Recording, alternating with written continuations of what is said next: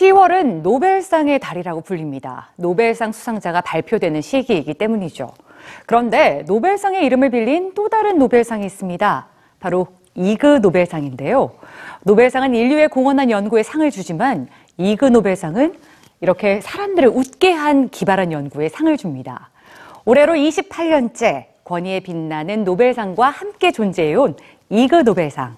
오늘 뉴스지에서 전해드립니다. 올해로 118회를 맞는 노벨상 수상자의 이름이 10월 1일부터 전 세계로 생중계됐습니다. 인류에 공헌한 연구자에게 수여해온 노벨상.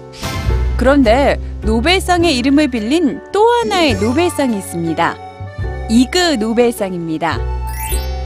1991년부터 미국 하버드대 샌더스 극장에서 거행된 이그 노벨상 시상식. 시상식장엔 엄숙함 대신 웃음이 넘칩니다.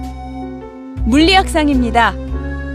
자유자재로 몸을 변형하는 고양이는 과연 액체인지 고체인지 유체과학으로 증명한 프랑스의 과학자. 인간은 염소가 될 수 있을까? 라는 의문을 풀기 위해 스스로 염소가 돼 3일간 염소 무리에 섞여 생활한 예술가.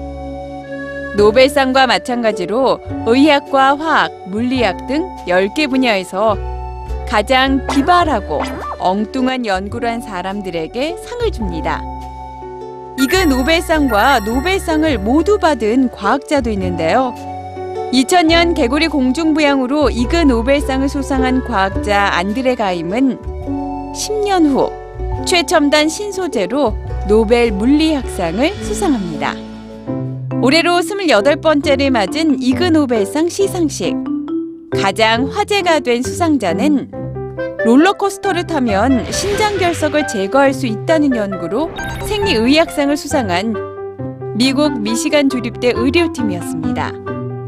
이그 노벨상이 처음 등장한 1990년대 초반 노벨상의 권위를 희화화시키고 조롱한다는 시선도 있었지만 지금은 이그 노벨상만의 존재 가치를 인정받으며 큰 인기를 누리고 있습니다. 실제 노벨상 수상자들이 시상식에 참석하고 논문 심사를 맡는 이그 노벨상만의 엄격한 선정 기준. 상의 기준은 한 가지입니다. 아주 단순하죠. 사람들을 즐겁게 하고 또한 생각하게 하는 연구입니다. 사람들에게 웃음과 함께 생각할 기회를 준 연구자에게 존경을 표해온 이그 노벨상은 매년 같은 내용의 폐막 연설로 내년을 기약합니다. 만약 올해 이그 노벨상을 못 받으셨다면 내년엔 상을 받을 수 있게 더 분발하십시오.